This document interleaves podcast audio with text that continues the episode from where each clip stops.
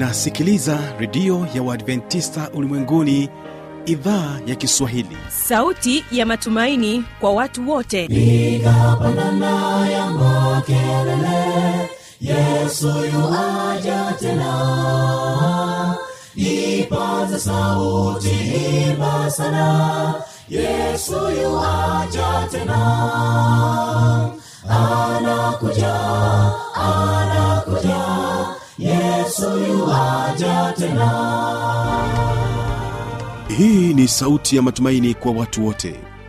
Inayokujia kupitia redio ya uadventista ulimwenguni awr toka kila kona ya dunia tunasikia vita njaa maafa. Hivyo washiria marejeo ya mwokozi. Piga panda ewe mlinzi yesu yuwaja tena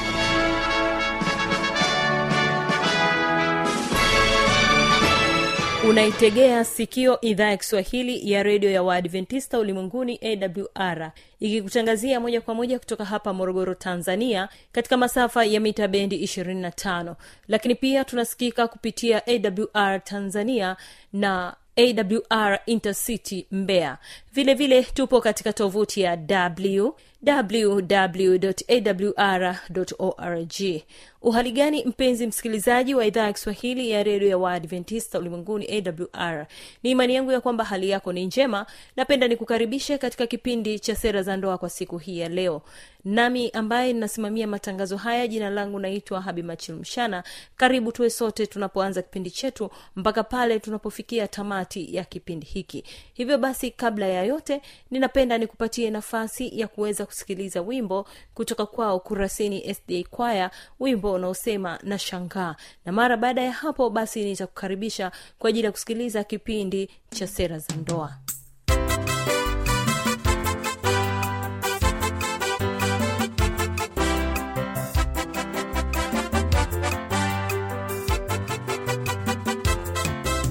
Nashangaa nashangaa kina cha upendo wa mungu wanizunguka nashangaa tena nashangaa alivyo mwema kwangu siku zote kwa mapana marefu ya pendo na uona wazi pande zote amenizunguka naburudika kwenye pendo lake natembea bila wasiwasi katika pendo la yesu. Kina pendo la yesu chazidi kina cha bahari angaiko na machozi kwa yesu ni furaha. Subiri ngoja uone. Yesu atatenda kwa wakati.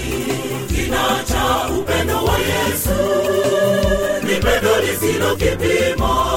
Kina cha pendo la yesu chazidi kina cha la machozi kwa yesu ni furaha. Subiri ngoja uone. Yesu atatenda kwa wakati. Kina cha upendo wa yesu. Ni pendo lisilo kipimo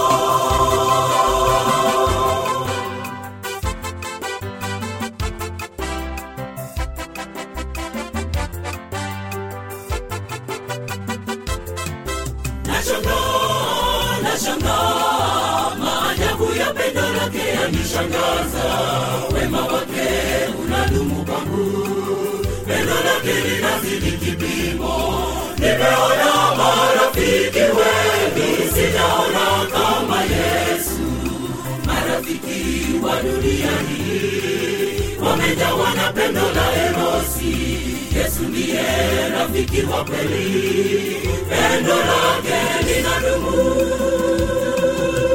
kina cha pendo la yesu chazidi kina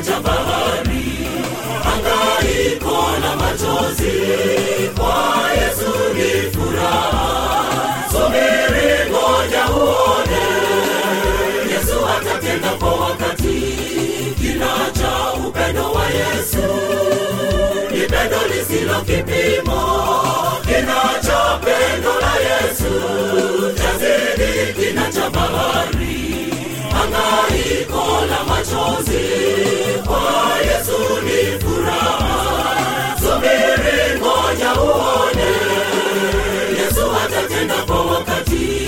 Kina cha upendo wa Yesu ni pendo lisilo kipimo, kina cha pendo la Yesu chazidi kina cha bahari hangaiko na machozi kwa yesu ni furaha. Subiri ngoja uone. Yesu atatenda kwa wakati. Kina cha upendo wa yesu ni pendo lisilo kipimo. Kina cha pendo la yesu chazidi kina cha bahari hangaiko na machozi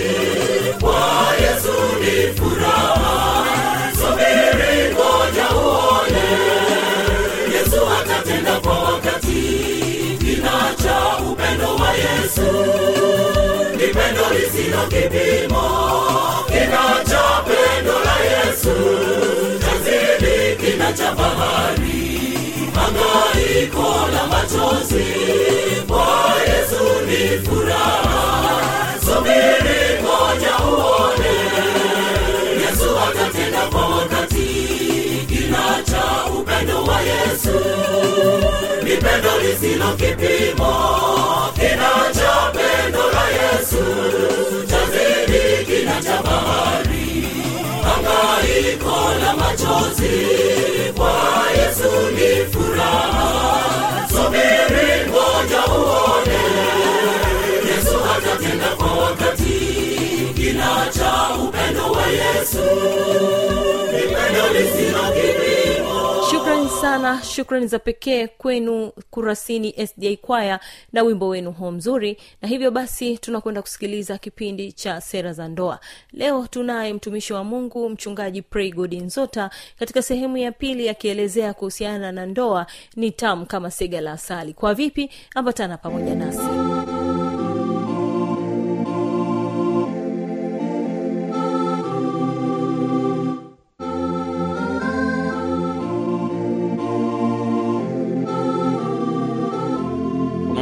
saba ambayo yanaleta furaha ndani ya ndoa. Jambo la kwanza ni mawasiliano. Eh, namna mnavyowasiliana. Badala ya kusema lete maji hapana unasema e, mama watoto nilikuwa na kiu kidogo. Basi unakuta unaletewa maji. Na katika hali ya pekee unapojua mawasiliano mazuri hata watu wanakuwa na afya. Ah, binti mdogo. Ndiyo hebu njoo hapa fagia hapa kidogo. Basi unakuta mtu anaelewa. Jambo la pili ni kujitoa kikamilifu wazungu wanaita commitment. Unaweza ukute kwamba wengi walioshindwa ndoa hawakuelewa faida ya ndoa. Lakini kama kuna kitu kizuri sana ambacho kiko kwenye ndoa ni hiki kitu kinaitwa kujitoa kikamilifu. Unaweza ukute kwamba uko kwenye ndoa umeugua lakini mwenzako kwa vile anajitoa kikamilifu anaweza kuona huyu mme wangu au huyu mke wangu anaumwa sana. Basi anatafuta gari anakupeleka hospitali anashughulika. Na unapopona unajua tu kwamba kama ningekuwa bachela ningeshakufa. Kwa lugha rahisi ni kwamba kwenye familia kuna kitu kinaitwa kujitoa kikamilifu. Hiki kinaleta raha na amani. Na kitu cha tatu kinaitwa ujasiri. Maisha ya ndoa yanataka ujasiri. Kuna mambo mengi ambayo utasema siwezi lakini ukiwa kama baba lazima uweze mtoto atakuwa anasema naomba kwenda shule useme sina pesa. Utakuwa jasiri kufanya shughuli ili angalau mtoto asome. Na hizi shughuli ndio zinafanya maisha yaende. Alafu kuna kitu kinaitwa mwafaka. Yaani katika hali ya pekee ili ndoa ifanikiwe lazima kuwe na mwafaka. Mwafaka ni kwamba una wazo lako na mwenzako ana wazo lake lakini kwa vile nyie ni wawili ni kura ya hamsini kwa hamsini lazima uweze kuona kwamba tuanze lipi tuache lipi. Kwa mfano kuna watu wengine wakiwa wawili mmoja anapenda kununua gari mwingine anapenda kujenga nyumba. Sasa mama yeye kwa vile anaishi nyumbani kila wakati anaona eneo lilopo ananyanyasika anasema tungeanza kujenga nyumba. Mwanamme kwa vile unapanda daladala zinakusumbua unafika una vumbi unasema tungeanza kununua gari. Lakini kwa vile ni mwafaka basi utakuta kwamba mnapojadili basi lazima mkubali mmoja ashindwe na mwingine ashinde ili familia iendelee. Basi utasema basi mama kwa heshima yako basi tujenge hiyo nyumba ili tuishi na hata hivyo tuwe na mahali pazuri pa kupaki gari hilo tutakalonunua. Kwa hiyo mnafanya mambo yenu vizuri kwa sheria hii ya mwafaka. Halafu nyie kama wanandoa kanuni ya tano inasema urafiki wa kina. E, muwe na urafiki wa kina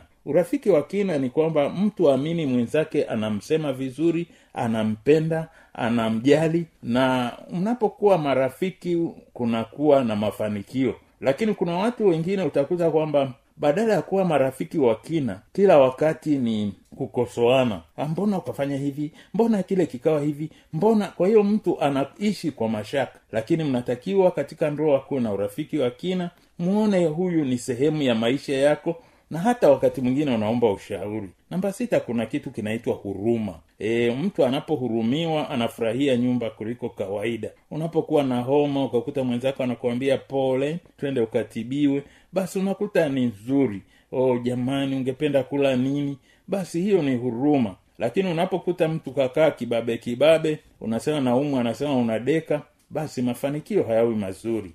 Alafu kanuni ya mwisho kwenye hii sehemu ya kufaidi raha na amani inaitwa kuwa kumtambua mwenzako kama mwenzi. E, ujue kwamba huyu ni mtu maalum. Katika dunia yote hakuna aliye kama huyu. Unajua mara nyingi wanaume wengi wanakosa kuwa na akili timamu. Unakuta kwamba kwenye wakati wa kuposa aliruhusiwa achague kwenye binadamu wote duniani mmoja afaaye. Na kwa akili timamu akachagua binti fulani sasa anapokuwa naye baadaye unamkuta anakuja anakuambia huyu binti nataka kumpa talaka. Unaelewa tu mwenye makosa si binti ni yule aliyeoa. Kwa vile wasichana walikuwa wengi. Sasa shida ni nini? Yeye alipomua hakumtambua kama mwenzi alimtambua tu kama wanawake wengine. Kwa hiyo anapopita duniani anaona huyu anafaa huyu hafai. Lakini kama angetambua kwamba huyu ndiye yule nilimchagua katika dunia nzima yenye wanawake bilioni tatu na wanaume bilioni tatu huyu ndiye wangu. Basi ungekuta kwamba angeweza kumheshimu na kumstahi. Wanakuambia kwamba wakati fulani mama fulani alienda kwa hakimu kushtaki na alipoenda kushtaki akasema mimi naomba talaka yangu huyu mmesimpendi hakimu akamsikiliza akamwambia kwa nini? Anasema unajua mwanamume huyu hafanyi hiki hiki. Akaeleza orodha nyingi ndefu basi yule mtu aka hakimu akamkatisha katikati akasema sasa umeeleza makosa yake mengi niambie. Sasa kwa nini siku za kwanza ulikubali ya kuoe? Anasema alikuwa na mambo mazuri tu. Kaambiwa hebu yataje. Anasema alikuwa anajali watoto anatujali anatuhudumia. Yaani akaeleza mazuri. Kaambiwa na yule jaji basi sasa nkuambie wewe nenda nyumbani utafakari hayo mema aliyokutendea na uongee hayo na mwongee hayo na kama baada ya mwezi mzima mtakuta bado kuna shida mje. Na yule hakimu akashangaa kwamba baada ya miezi mwezi mzima hakuna aliyekuja. Kumbe shida ni kwamba huyu dada badala ya kutafakari wema na uzuri wa mume wake alikuwa anafikiri mabaya.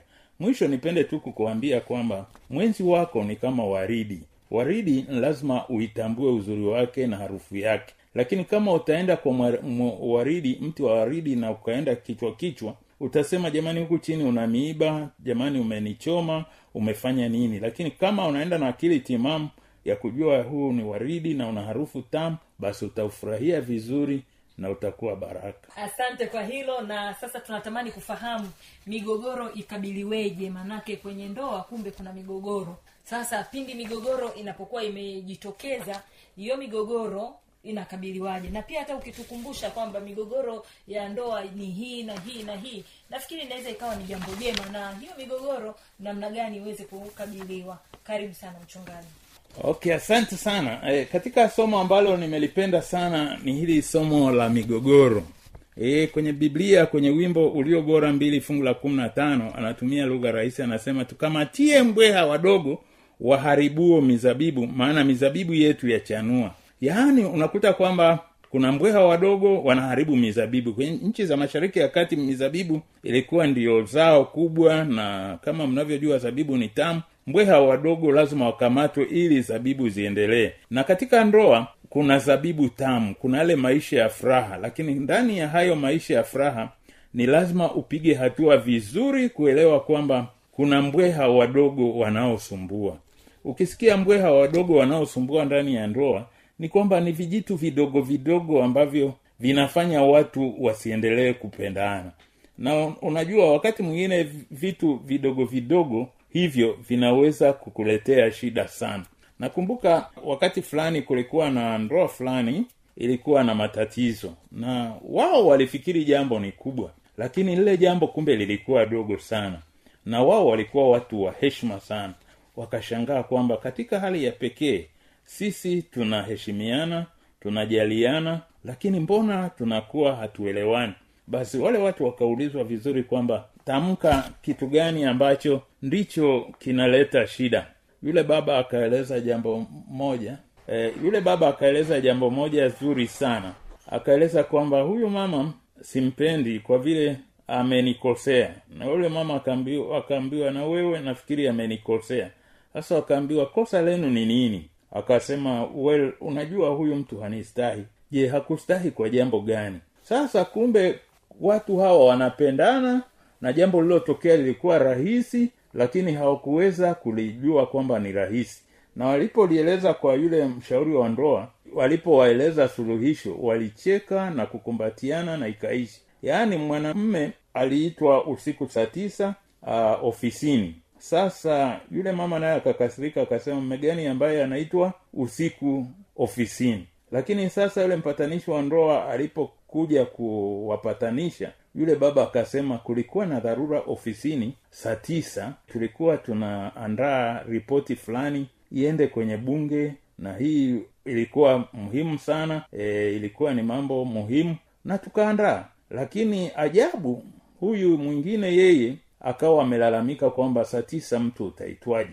Lakini kumbe katika hali ya pekee kule kuitwa au kutokuitwa kulikuwa ni jambo ambalo lina sababu zake. Unajua wakati mwingine kwenye nchi zingine kuna kawaida kwamba watu wanapitisha sheria fulani na kuna watu ambao wengine wanaitwa minority rights kwamba haki za wachache. Kwa hiyo yule mzee akaeleza kwamba mimi ni mtu mkuu wa uhuru wa dini kwa hiyo nimegundua kwamba kwenye bunge la nchi fulani e, ambayo naishi imepitishwa kwamba kila mtu afanye hivi na hivi lakini kajua kwenye dini yangu hii haikubaliki. Kwa hiyo tukaandika mswada unaohusu haki za wachache. Kwa hiyo nilienda kushughulikia jambo nyeti. Ha! yule mama akasema huyu mtu ameondoka usiku. Sasa mpatanishi wa ndoa akauliza jambo zuri sana kwamba mama sasa huyu aliondoka mara moja na kama unavyoelewa ni mtu mwaminifu tena ni mtu anayemjali mungu na hata akapewa kitengo cha uhuru wa dini na anakiongoza vizuri na alipogundua kuna jambo haliko sawa akabidi andaye jambo apeleke panapohusika ili haki ieleweke. Sasa wewe kwa nini unakasirika? Nasa mimi sitaki mwanamume ambaye anaitwa saa tisa usiku na anatawanyika lakini katika hali ya pekee jambo lililotokea ni kwamba yule mama akaulizwa sasa huyu mmeo hiki cheo chake cha ukurugenzi wa uhuru wa dini unafikiri kitaendelea miaka yote? Asema hapana kinaisha kwa miaka mitano. Na sasa?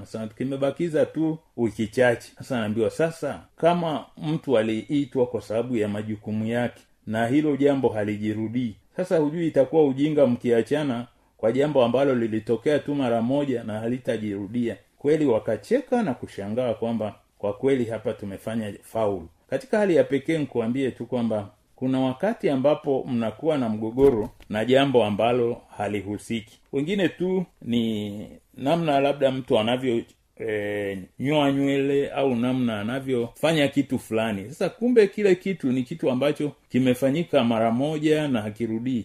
Kwa hiyo jambo likiwa ni hivyo ni vizuri kuwa mwazi sasa kuna sheria kumi za kutatua migogoro. Ya kwanza inasema uwe wazi. E, kama kuna jambo ambalo linakukera kuhusu mwenzako uwe wazi. Kwamba baba fulani kwa kweli unavyoingia na mabuti yako mpaka ndani na umekanyega matope kweli hainifurahishi basi baba watoto wataelewa kwamba la kumbe haya mabuti yanakukosesha raha.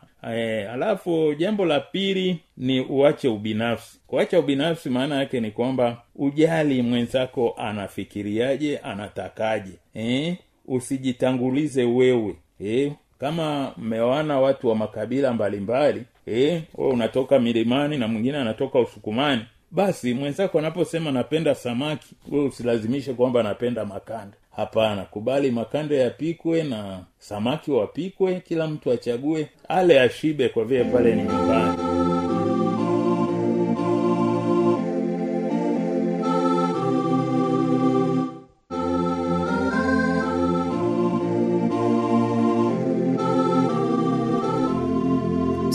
inawezekana kabisa ukawa umepata swali au una changamoto namba za kuwasiliana ni hizi.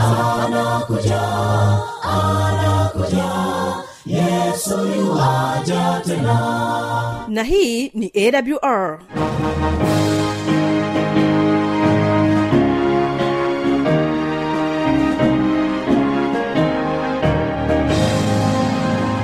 redio adventista ulimwenguni awr sanduku la posta 172 morogoro tanzania. Anwani ya barua pepe ni kiswahili at awr org. Namba ya mawasiliano simu ya kiganjani 653 570814 na pia unaweza kuwasiliana nasi na idhaa ya maasai kwa nambari 769 986355 ukiwa nje ya tanzania kumbuka kuanza na namba kiunganishi alama ya kujumlisha 255 unaweza kutoa maoni yako kwa njia ya facebook kwa jina la awr tanzania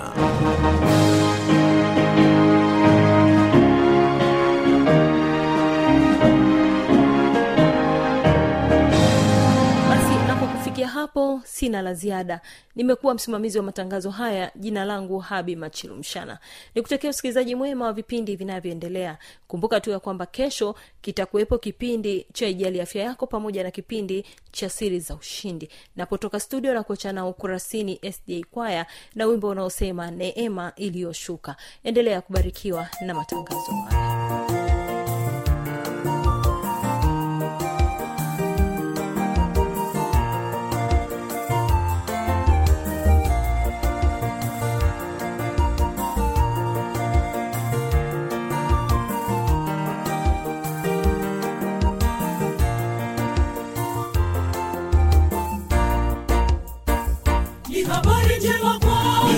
habari njema kwako.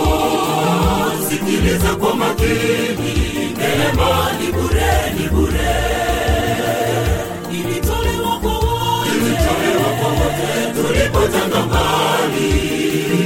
Kama kondoo bila mchunga kwa neema yake akatuokoa.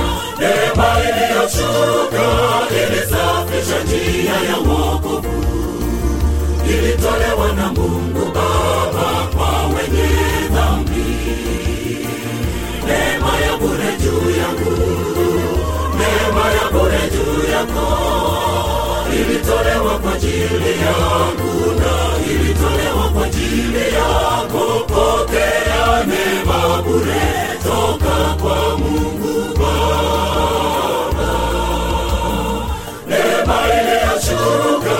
ilisafisha njia ya wokovu, ilitolewa na Mungu Baba kwa wenye dhambi. Neema ya bure juu yangu, neema ya bure juu yako, ilitolewa kwa ajili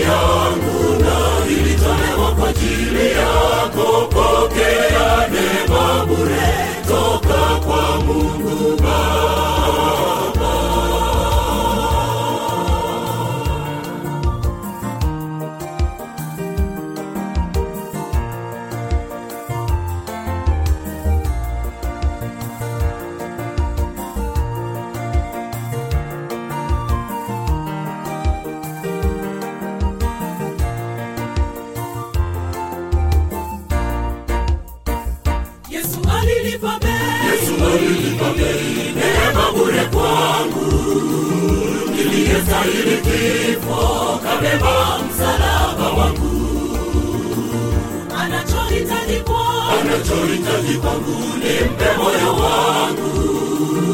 Apate nafasi ndani yangu kwa neema yake ataniokoa.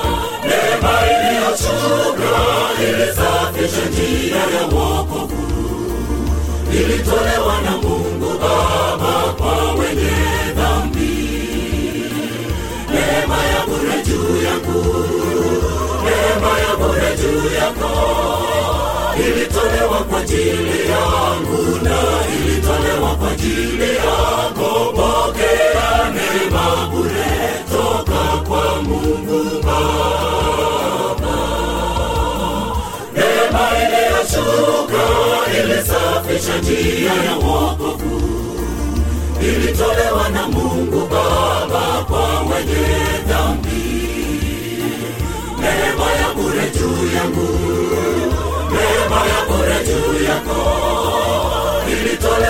ajili yangu na ilitolewa kwa ajili yako pokea neema bure toka kwa mungu baba neema iliyoshuka ilisafisha njia ya wokovu ilitolewa na mungu baba kwa wenye dhambi neema ya bure juu yangu. Neema ya bure juu yako. Ilitolewa kwa ajili yangu na ilitolewa kwa ajili yako. Pokea neema bure toka kwa mungu baba. Neema iliyoshuka ilisafisha njia ya wokovu. Ilitolewa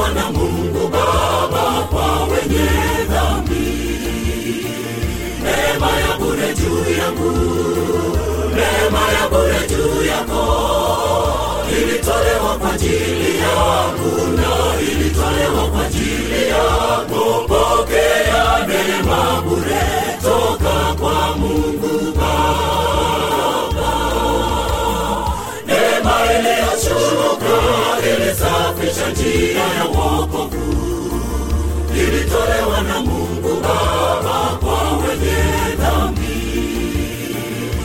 neema ya bure juu yangu neema ya bure juu yako ilitolewa kwa ajili yangu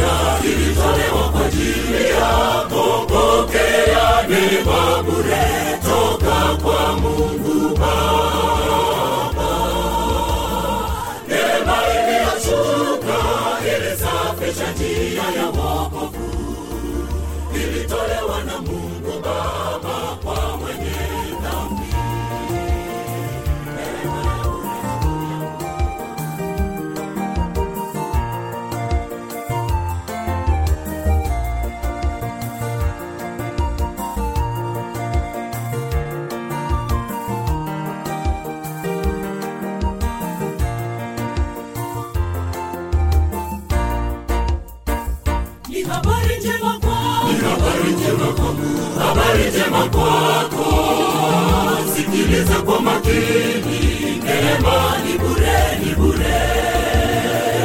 Ilitolewa kwa wote ilitolewa kwa wote tulipotanga mbali kama kondoo bila mchunga kwa neema yake akatuokoa. Neema iliyoshuka ilisafisha njia ya wokovu ilitolewa na Mungu Baba kwa wenye dhambi.